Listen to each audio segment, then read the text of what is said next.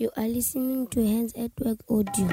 Meanwhile, in Africa. Meanwhile, in Africa. In Africa. In Africa. In Africa. Meanwhile, in Africa. Meanwhile, in Africa.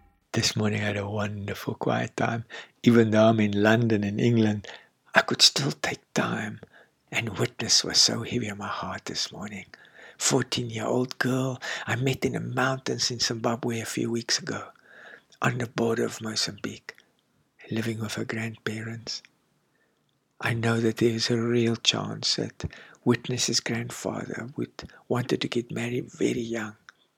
As I sat with Witness and her grandfather, and I explained to them how unique and beautiful Witness is, and I urged her grandfather to protect her until the right man comes.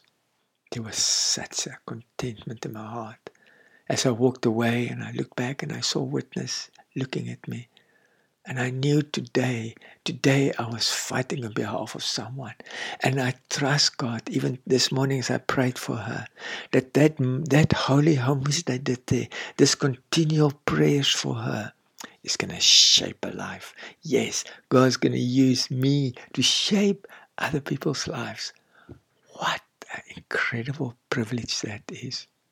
What a stark contrast that is to always want something for myself, just trying to fill this uh, black hole I have in myself. But when I discover that incredible power of fighting on behalf of someone else, and more than ever before, we can do it. I just returned from Germany late last night where I met with wonderful friends of Hands in Munich. And then I went to Hamburg and I met New Faith Community that are, that are partnering with Hands in Africa for the first time. And as I shared with them and I said to them, this year, uh, more than any other year, that we see children, and not just children, but communities having hope, breaking through, people's lives changing. Yes, there's a lot of bad stuff happening, but there's a lot of good also happening. And we are part of that good.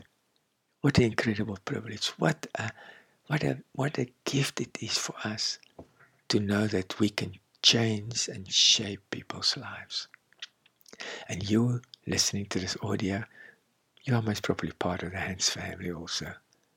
This morning, maybe it's afternoon or evening for you, I want to ask you. Pray, give, speak, make your life count. You are part of something amazing. www.handsatwork.org